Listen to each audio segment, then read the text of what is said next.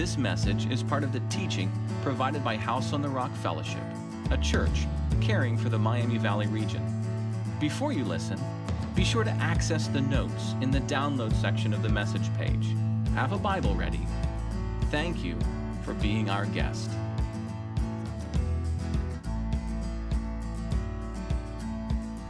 I'm not a numbers person. I'm not good at math. Any math people here? You know who you are, yeah? Math person. Math, sister gave out sister, math person. Nathan's all about the math, does the math. Some of you are math. That's okay. Own it. Be proud of it. You do math. I did words. I'm a word person. Handle words, like words. Victoria's like, that's right, I do words. I am blessed with the fact that I am married to someone who's good at math. The boys are blessed that they are married to someone, that I'm married to someone who does math. They're married. they know the difference between, hey, when there's a question about homework, who do I go talk to? If it's math, we go to mom. We just don't ask dad. And the only math that I was ever good at was calculating how long it would take mom and dad to get home after a date. This is an important skill, okay? This is an important skill because I know it would take them 45 minutes to get to Erie. It would take them an hour to eat. It would take 45 minutes to get back. That meant we had a certain window when it was time to start cleaning the house. This is what we needed to do. We could calculate what needed to happen in a certain period of time because we knew mom and dad were coming back. Do you know how to do that kind of math? Do you know how to do that kind of math when it comes to the return of Jesus? Can you do that math? Wait a second. As a follower of Jesus, I profess a creed. And part of that creed is a belief that he's coming again to judge the living and the dead. I believe in God the Father Almighty, maker of heaven and earth, and in Jesus Christ, God's only Son, our Lord, who was conceived by the Holy Spirit born of the Virgin Mary, suffered under Pontius Pilate, was crucified, died, and was buried. He descended to the dead. On the third day, he rose again. He ascended to heaven and sits at the right hand of God the Father Almighty, and, say it, will come again to judge the living and the dead. Doesn't that mean that I should probably do the math? Meaning, act a certain way, walk a certain way, talk a certain way, live a certain way. But the question is when? Is it today? Because if you go through enough days, you're kind of like, it's probably not going to be today. right? It wasn't yesterday. When the day before that, that would have been nice. It probably won't be today. And so you will live today based on how you've done the math. Wouldn't you live differently if you knew it was today?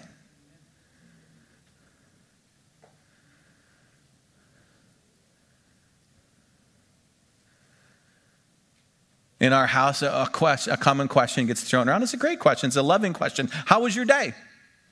How was your day?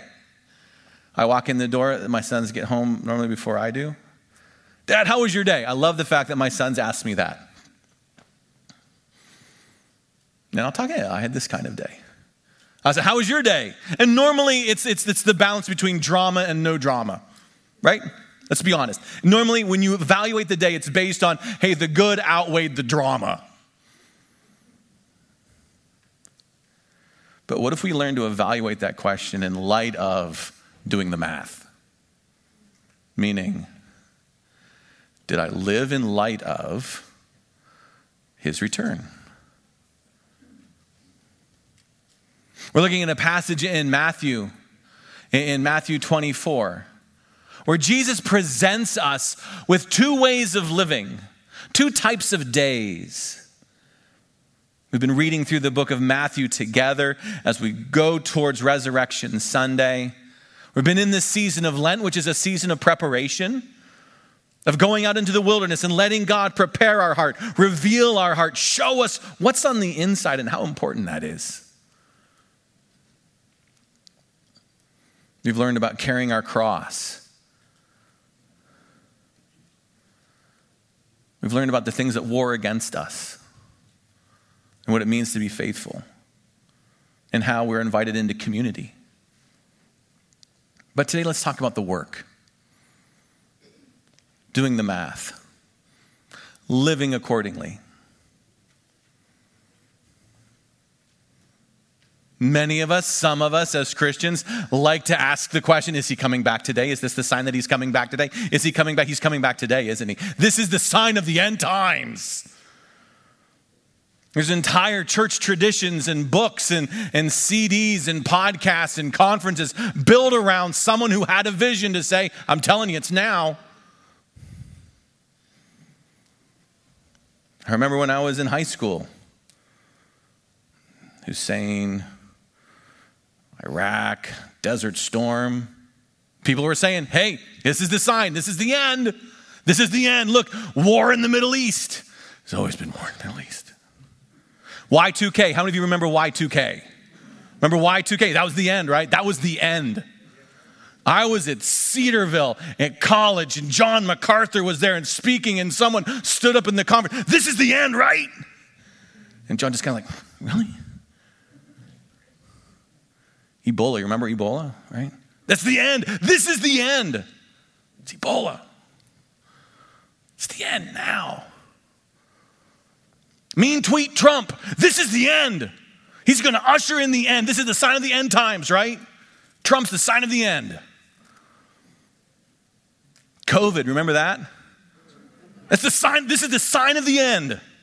COVID, that's the sign of the end. Look, it's the end times, right, Pastor? Look, COVID. China Joe, that's the sign of the end, right, Pastor? That's the sign of the end. Putin, that's the sign of the end, right, Pastor? That's the sign of the end. When I do a political joke, I just try to make sure I get everybody on the same one. That's all. I just want to offend everybody. That's why I hit both sides of the aisle. So when I get emails, I kind of like cancel them out. Oh, there's a Democrat one. Oh, there's a Republican one. I'm good. and you've even come up to me, some of you have come up to me. This is the sign of the end, right, Pastor? This is the sign of the end right? We have to be careful because buried in that question is a very sneaky habit.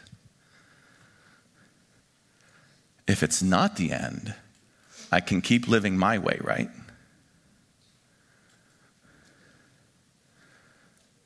Because if he's not coming back today, can I still do my thing? It's dangerous. Matthew 24 is clumped together with uh, chapter 21, 22, 23, 24, and 25. They're a part of the Bible I wish weren't there. It's a part of the Bible you wish wasn't there. You don't want it to be there. You don't want to read some of the things that Jesus says in that passage. You don't want to be confronted with that kind of Jesus. You don't like that Jesus. You don't want that Jesus. I don't want that Jesus. I want a Jesus that I can control and manipulate and bend and put wherever I want. That's the, I want Gumby Jesus. Right? How many of you remember Gumby? right? And some of you owned a Gumby and you could bend Gumby and, and fold Gumby and, and make Gumby do whatever you wanted. You could leave Gumby in the sandbox five years later, come back, Gumby is still there. That's the kind of Jesus I want. I want a Jesus where I can just leave him where I want him, bend him however I want him, and there he is. That's my Jesus. I do not want the Jesus in this passage because this Jesus is authoritative. This Jesus demands something of me. This Jesus expects something of me. This Jesus is a dangerous Jesus to my brokenness and the self deceit I like to live in. Which I think makes it a very good passage for Lent as we're learning to prepare our hearts and minds. Because he breaks through the culture, he confronts the structures of power and the hidden lies that dwell in our hearts. And so it's okay if you squirm a little bit. It's okay if you don't like me. I'll sleep well tonight. But let's see what Jesus has to say. Matthew 24, I'm going to read verses 36 through 51. If you're watching online, uh, we'll have the verses there for you to follow along and check in with the host that's there. Uh, please let us know that you're here. It just gives us a chance to encourage you and pray for you and come alongside of you. Matthew 24, 36 through 51. Let me read it and then we're going to unpack it together. Matthew 24. Jesus has uh, just condemned the power structures in Jerusalem. He's poked the bear, if you will. He's, he's condemned the actions of the Pharisees and the Sadducees. And he's even said, listen, this old temple that you see, the city, it's all getting torn down. It's going to get destroyed. It's going to be hell on earth. And you ain't going to want to be around when it happens. And so one evening, on a day between his triumphal entry on Sunday and his crucifixion on Friday, his disciples come to him in the middle of the garden in the evening and say, hey, when? When is all this going to happen?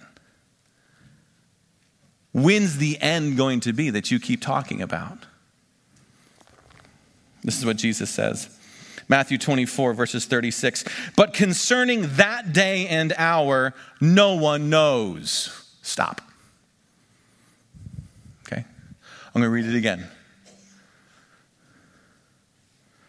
But concerning that day and hour, no one knows. The preacher who shows up at 3 a.m. on the TV show saying, If you buy my holy water, I'll let you know when he's coming back, is lying to you. The books that proclaim they know when he's coming back are lying to you. No one knows. He says, You're asking the wrong question.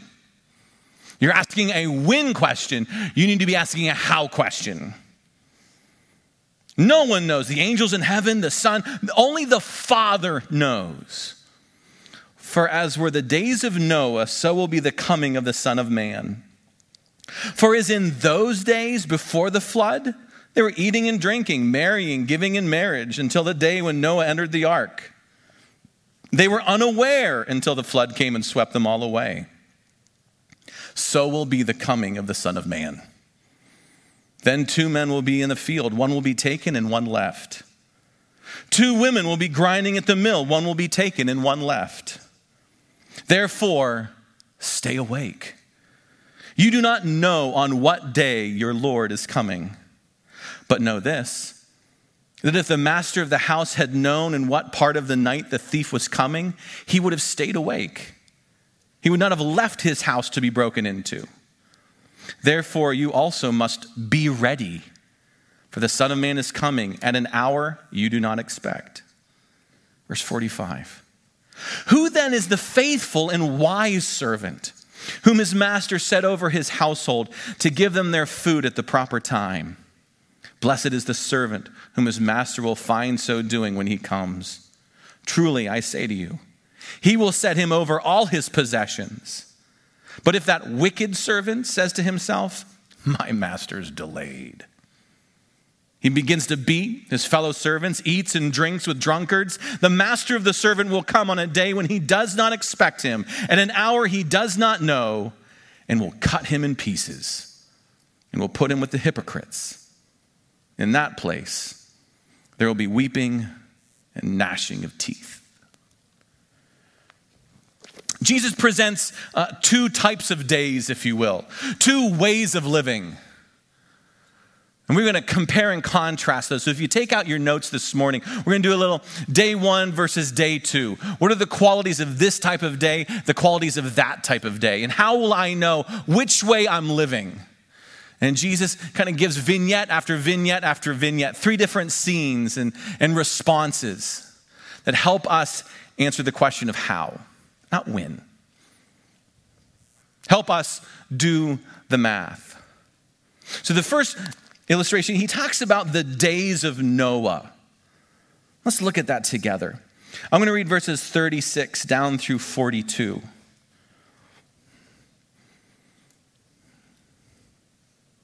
For as were the days of Noah, so will be the coming of the Son of Man. For as in those days before the flood, they were eating, drinking, marrying, giving in marriage, until the day when Noah entered the ark. And they were unaware until the flood came and swept them all away. So will be the coming of the Son of Man. Two men will be in a field, one will be taken and one left. Two women will be grinding at the mill, one will be taken and one left. Therefore, stay awake, for you do not know what day Lord is coming. When we're thinking about the return of the Son of Man, the return of Jesus, he says, have the story of Noah and the flood in the back of your mind. God had warned Noah, judgment is coming. Natural disaster like you've never seen it before. You need to be prepared. You need to do this work. And Noah goes about proclaiming and preaching to the masses hey, destruction's on the way.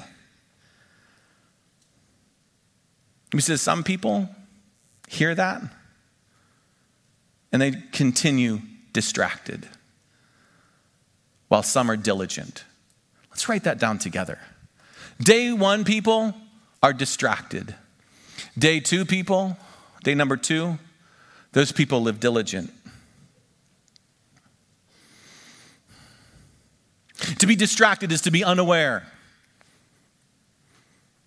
There's weddings to get ready for, and there's shoppings to do, and there's things to happen. Oh, crazy Noah, he just keeps talking, and he's been talking yesterday, he was talking the day before that, and he's talking the day before that, and I ain't seen no rain anywhere. They're distracted, not heeding and not mindful. While Noah and his family were diligent at the task that God had given them.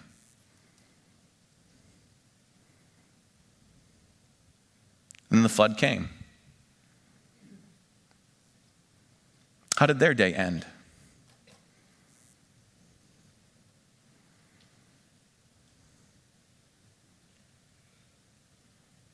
For those who are unaware and unheeding and unmindful,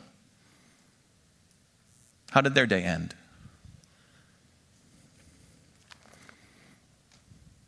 Verse 42 Therefore, stay awake, he says, for you do not know at what hour the Lord is coming. Stay awake. Be diligent. He gives another illustration. Talks about a homeowner, a guy who owns a house. Verse 43 through 44. But know this that if this master of the house had known in what part of the night the thief was coming, he would have stayed awake and not left his house to be broken into. Therefore, you also must be ready. First, he said, Stay awake. Now he says, Be ready.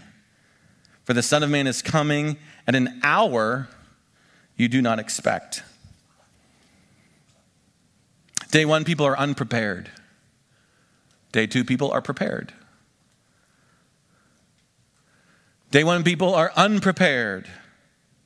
Versus day two, people live prepared. He says, a guy has a house. And maybe you're like me or someone in your house does this, but when it's time for bed, someone goes around, checks the doors and checks the windows and checks the lights to make sure because we're moving into night and you don't know what night brings, so you want to make sure that the house is prepared. Imagine if you knew tonight someone's going to try to break into the house. You will act a certain way, you will prepare a certain way. But maybe for the course of, of our discussion today, we could understand the house to be our heart. How about that? The same diligence that you take to guard and keep your home. Let's revisit that idea of the heart. A few weeks ago, we did a whole discussion on the heart, and I don't want to retell that. You can go to the website and, and listen in. But what is it that would keep someone from being diligent in preparing their heart? What is it that would keep someone from doing what needs to be done? Because there are thieves that want to break in, and there are people that want to compromise and destroy and upset the home that is our dwelling place with God. The Desert Fathers would call it acedia or sloth. I introduced that idea last week. Acedia literally means a lack of love or a lack of care. As you look at your home, if you do not protect it and care for it and, and do what needs to be done, it's because you don't care what's in it, right? I don't. Thieves are coming. I don't care. Help themselves. Take whatever they want.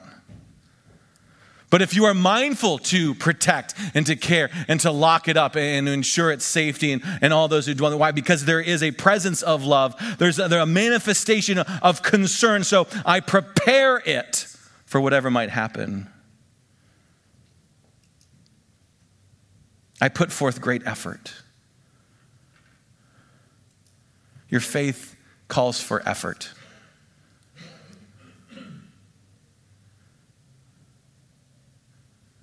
There are certain things that you should do to nurture it. Not effort to get Jesus' love, effort to respond to his love. Treasuring. I mean, transport it into it's like a marriage relationship. Maybe you're married, maybe you're not. Does it take effort to have a good marriage? If you say no, I'll try to help.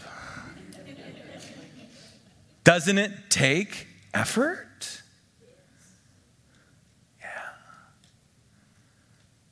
Diligence, mindfulness. One writer named Kathleen Norris said this about married love. She said, Married life, married love is eternal, meaning there is this, this poetry and passion about married love that, that, that we strive for and are so attracted towards.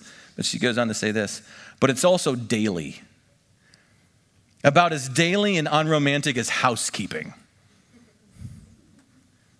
Yeah. That's a part of it, isn't it? The house needs to be kept. The dishes need to be washed. The laundry needs to be taken care of. The floor needs to be swept. There's things that you have to do to nurture the marriage. There's things that ought to be done to nurture faith that call for effort, a preparation.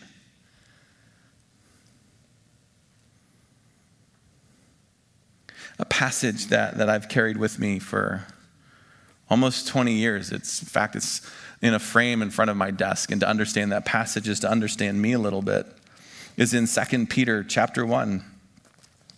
In 2 Peter chapter 1, I'm going to read from verse 3 down through verse 10. And this is the idea that, Peter is entering into the effort and diligence he says this in 2 Peter chapter 1 verse 3.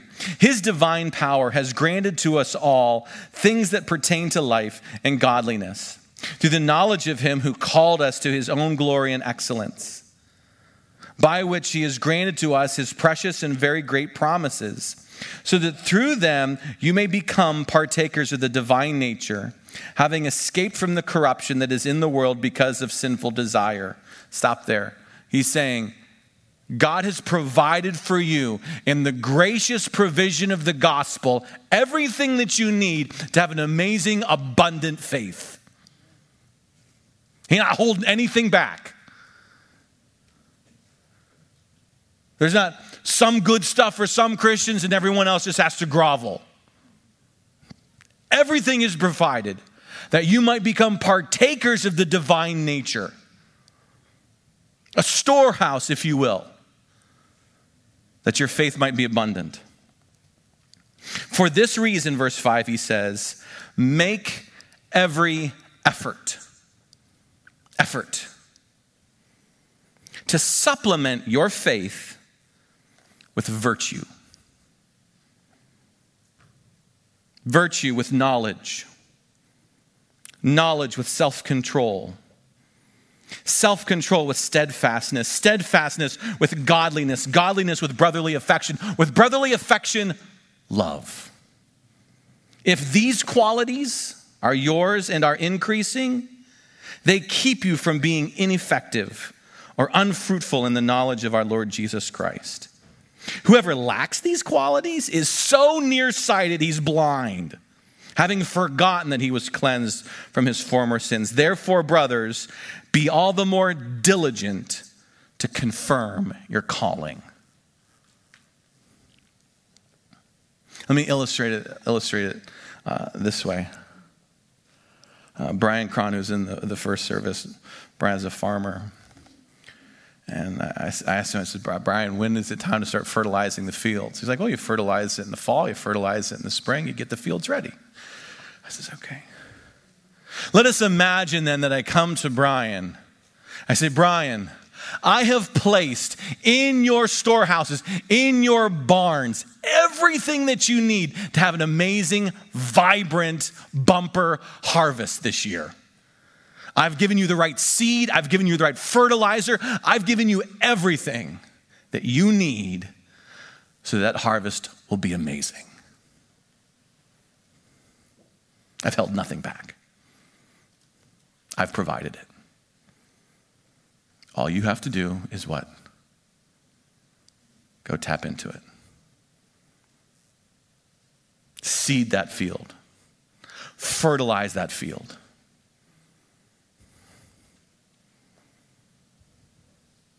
And yet, some of us will walk around and look, says, Well, look at their faith, God. Why can't I have a faith like that? Oh, God, look at their gifts. Why can't I have gifts like that? Oh, God, look at that. Why can't I be like that?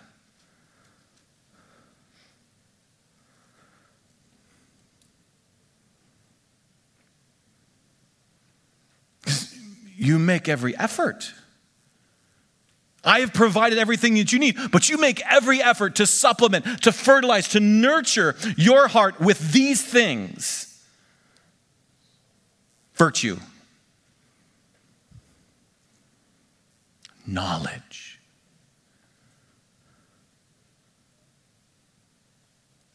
patience and self control, perseverance, godliness, brotherly affection and love. These are the things that you're to strive for, to supplement. And if you do that, your faith will yield a bumper crop. This is the effort. This is how you prepare. And yet, some will live unprepared in light of Christ's return. How do you think their day ended? How do you think their day ended? So he says in verse 44 in Matthew. Be ready. In the one illustration, he said, Be steadfast, stay awake. You also need to be ready. Let's keep reading. He gives us another um, illustration to wrestle with. This is in verse 45 through 51. He talks about servants, two types of servants. Okay. Who then is the faithful and wise servant? Whom his master has set over his household, to give them their food at the proper time. Blessed is that servant whom his master will find so doing when he comes. Truly, I say to you, he will set him over all his possessions. But if that wicked servant says to himself, My master is delayed, and begins to beat his fellow servants, eats and drinks with drunkards, the master of that servant will come on a day when he does not expect him, at an hour he does not know, and will cut him in pieces and put him with the hypocrites in that place where there is weeping and gnashing of teeth.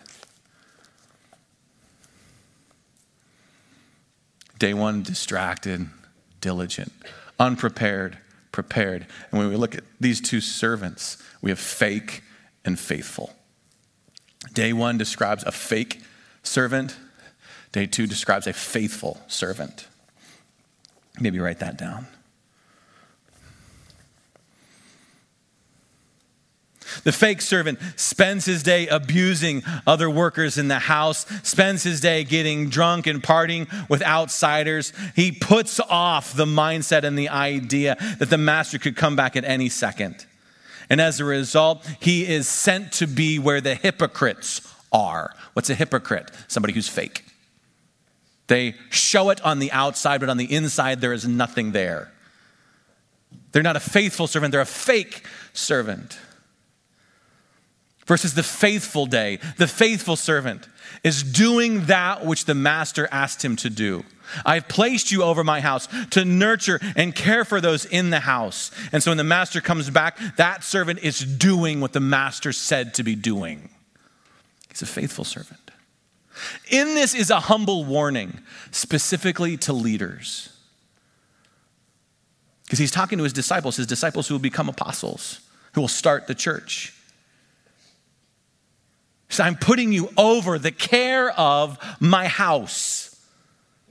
Please be found doing those things when I get back. Nurture them, care for them, love them, confront them, walk with them, cry with them. Do the good work of an under shepherd. Now, tonight we have an elders meeting. So I get together with Aaron and I get together with Doug and I get together with Adam. We sit around the table. And, and tonight we'll open up the book. The book lists everybody in the church, all 251 of you.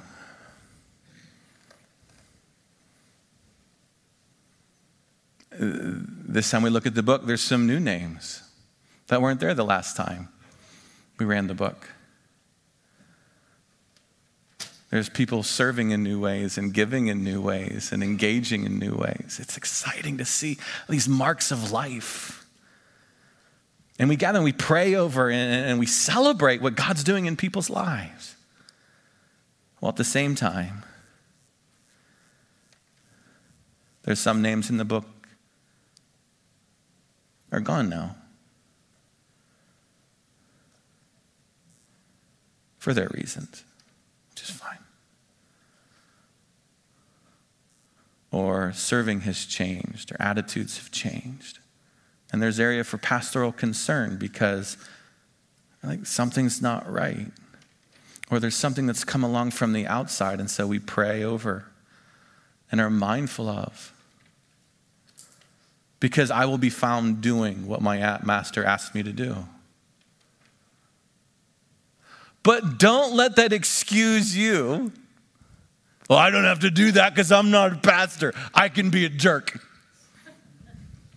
I can be a jerk. If you read ahead in chapter 25, the hallmark description of the, what divides a sheep from a goat when it comes to the final judgment is the presence of love. He divides the sheep and the goats, he divides the faithful from the fake. And what is he rooted in? I was in prison and you, did, and you didn't see me. Uh, I was naked, you didn't clothe me. I was hungry, you didn't feed me. Well, when did we see you in jail? And when did we see you naked? And when did we see you, you know, not having food? When you didn't do it to the least of these, my brothers, you did it to me.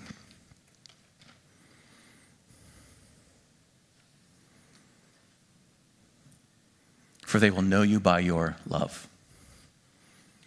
So, whether you're a pastor and you're overseeing 106 families, or you're a husband and a wife, a mother, a father overseeing one family, or whether you're just overseeing yourself, your own garden, be faithful. Be faithful. Be diligent, preparing the garden of your heart This is for the fake servant. He has his own motto. You know what a motto is? It's a Latin term. It means to mumble. It means word, short phrase, a grunt. So before we charge into war, we say, we all say, that's a motto. It kind of defines the ethos of a group. But what does this guy say to himself? What does the fake servant say to himself? What's his internal motto? What does he say? The master is delayed. Write that down. He's delayed. He's delayed. That would kind of change how you act, wouldn't it? If you kind of told yourself that every morning, don't worry, he's not coming back today. Dad's coming back. Nah, not today. You gonna fix a hole in the wall? Don't worry about it. Dad's not coming back today. He's, he's delayed. Versus the faithful servant, I would imagine, would say something else. He's coming today. The faithful servant, day two, what does he tell himself? Herself. When she wakes up, what does she say? He's coming today.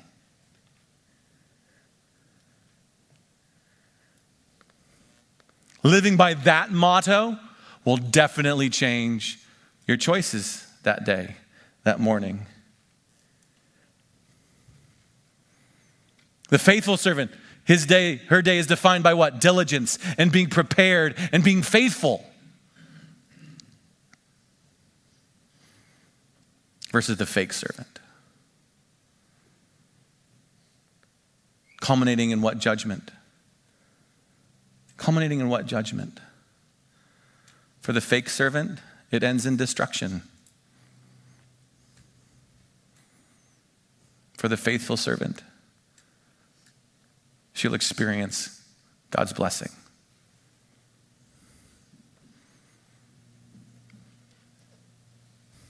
That's the contrast. Blessed, verse 46 Blessed is the servant whom his master will find so doing when he comes. Truly, I say to you, he will set him over all his possessions. What does the master say to the wicked servant? Will cut him in pieces, put him in with the hypocrites, in that place where there is weeping and gnashing of teeth. I mean, that phrase jacked me up all week. Cut him in pieces? Really? That's kind of, that's probably just hyperbole. You know, Jesus, if you call his bluff, you'll probably be fine. Because surely that's not the posture of our king. But that phrase, it haunted me all week. Cut in pieces, cut in pieces, cut in pieces. Like it's, it got stuck in there the way it's intended to, right? It got stuck, and I couldn't. And so I'm reading through the Psalms because I love to read through the Psalms. I try to read through the Psalms uh, uh, on a weekly basis. Just it's want those words inside of me. And I get to Psalm 50. Okay, and I'm going to read it for you. This is Psalm 50. Complete conjecture. I have no idea if this is true. But it sounds a lot as I listen to what Jesus said in Matthew 24 if he didn't have Psalm 50 on the brain. Let me read it for you.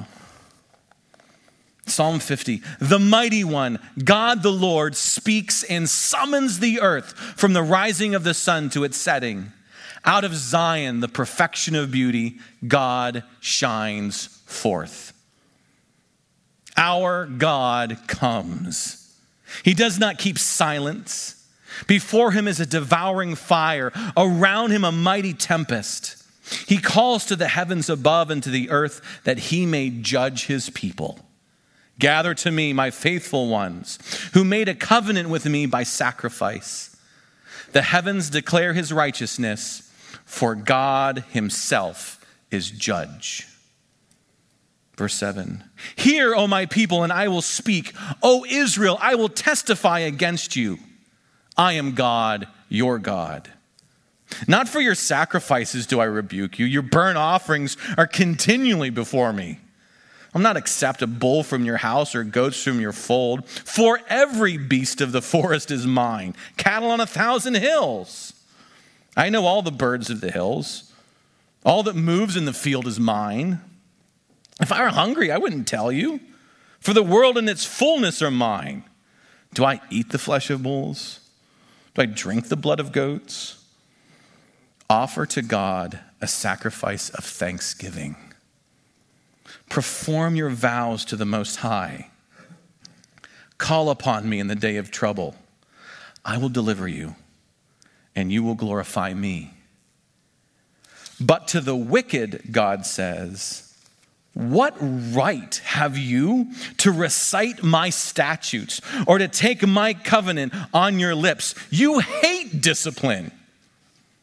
You cast my words behind you. If you see a thief, you're pleased with him. You keep company with adulterers. You give your mouth free rein for evil, and your tongue frames deceit.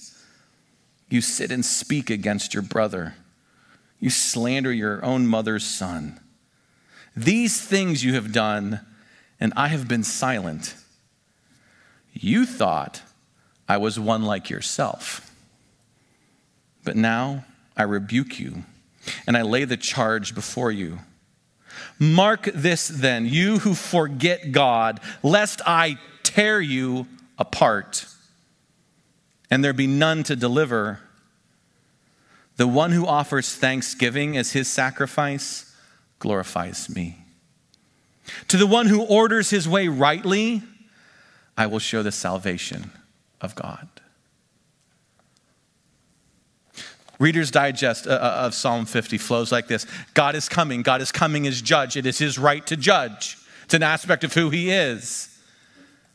He brings heaven before him, he brings earth before him. He brings the people before him. He says, Listen, he's speaking to Israel in this moment. He says, Hey, your burnt sacrifices, I don't eat them. I'm not hungry. I don't need that. A burnt sacrifice was a daily obligation where the priest would bring sacrifices before God. It was an annual obligation where the faithful would come and bring sacrifice before God. And God's like, this, is not, this does not mean what you think it means. Instead, he says, bring me an offering of thanksgiving. A burnt offering and an offering of thanksgiving are two different sacrifices in the Torah. The offering of thanksgiving was a spontaneous offering. You weren't obligated to give it. It was purely out of relationship and love that you would bring that to God. And you'd come to the, you'd come to the tabernacle and go like, you'd bring a sacrifice, a portion would go into the, the tabernacle, and then you and your family would go off someplace, maybe underneath a tree, or you'd gather around a blanket and you would have a meal together, but you did not have a meal alone.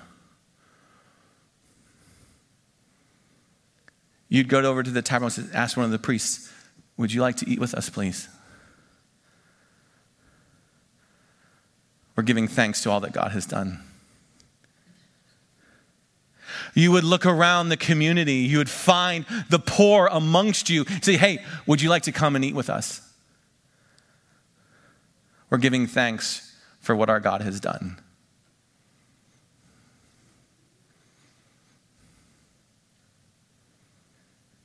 And in this psalm, God is contrasting two hearts. And what he says is a heart of thanksgiving a heart that loves and welcomes others, a heart of hospitality and a heart of love. Mm. Mm. That's what I want. That's what I want. Fake? Let me know how that day ends.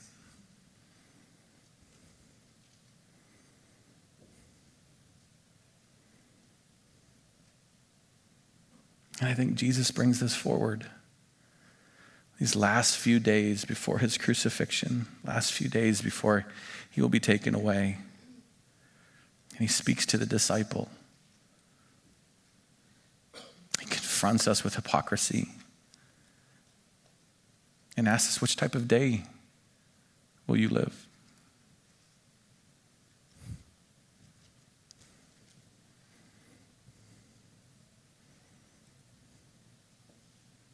To tie all this up, I want to give you the gift of a question. I think questions can be really helpful. Good questions can be really helpful. Some questions are stupid. I believe this is a good question.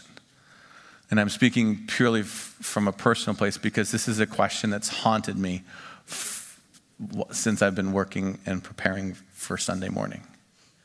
So, in the very bottom of your notes, the question is this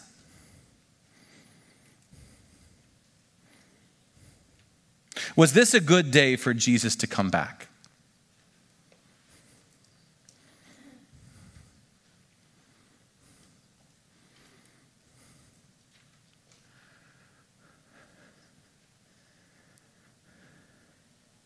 As you lie down and get ready to fall asleep, Maybe you read Psalm 91 or you anchor yourself in the reality of God's goodness.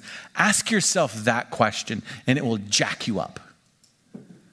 Was this a good day for Jesus to come back? As I reflect on how I treated my spouse, how I talked to my kids, was this a good time for him to come back?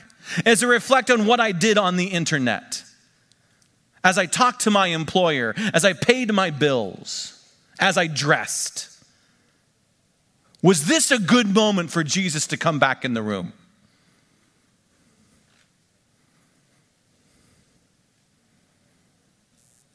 And you might start to rethink things in a different way.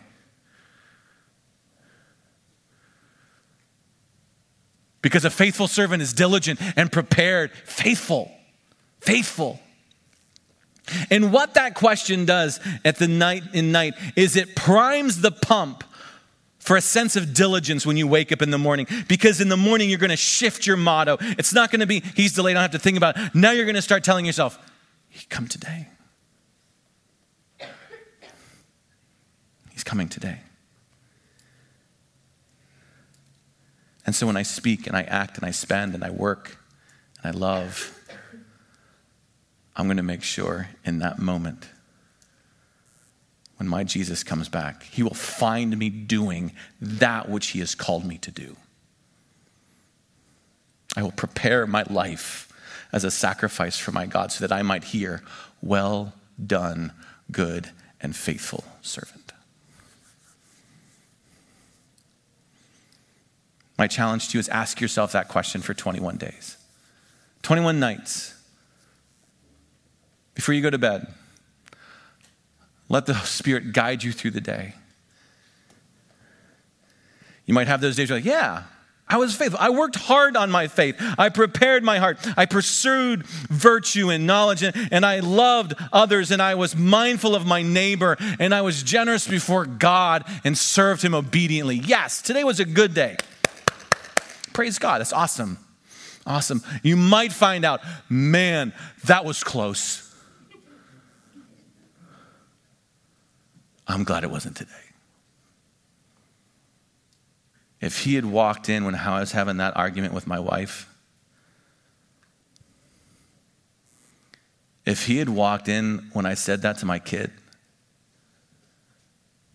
if he had walked in when I,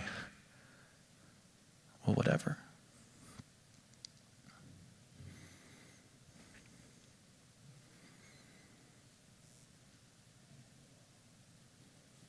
For I believe in God the Father Almighty, the maker of heaven and earth, and in Jesus Christ, God's only Son.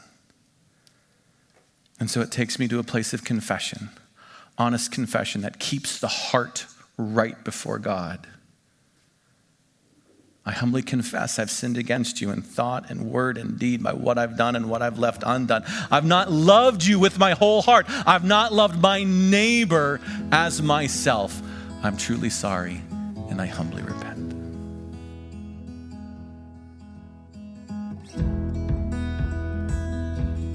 Thank you for sharing your time with us, and we'd love for the journey to continue. If you're a guest, would you consider reaching out to us? We would love to come alongside and encourage you in any way that we can. If you're someone who's joined us today and you are desperately reaching to find hope wherever you can, again, Jesus came that we would find hope. You can find hope today. If you want to send us a short note, a member of our Hope team would reach out quickly, promptly, to come alongside and see what we can do to encourage you in whatever storm you might find yourself in. That's why Jesus came. That's why we're here. Jesus said there's two ways to live your life. And a wise man, a wise woman, builds their life on Jesus' instructions.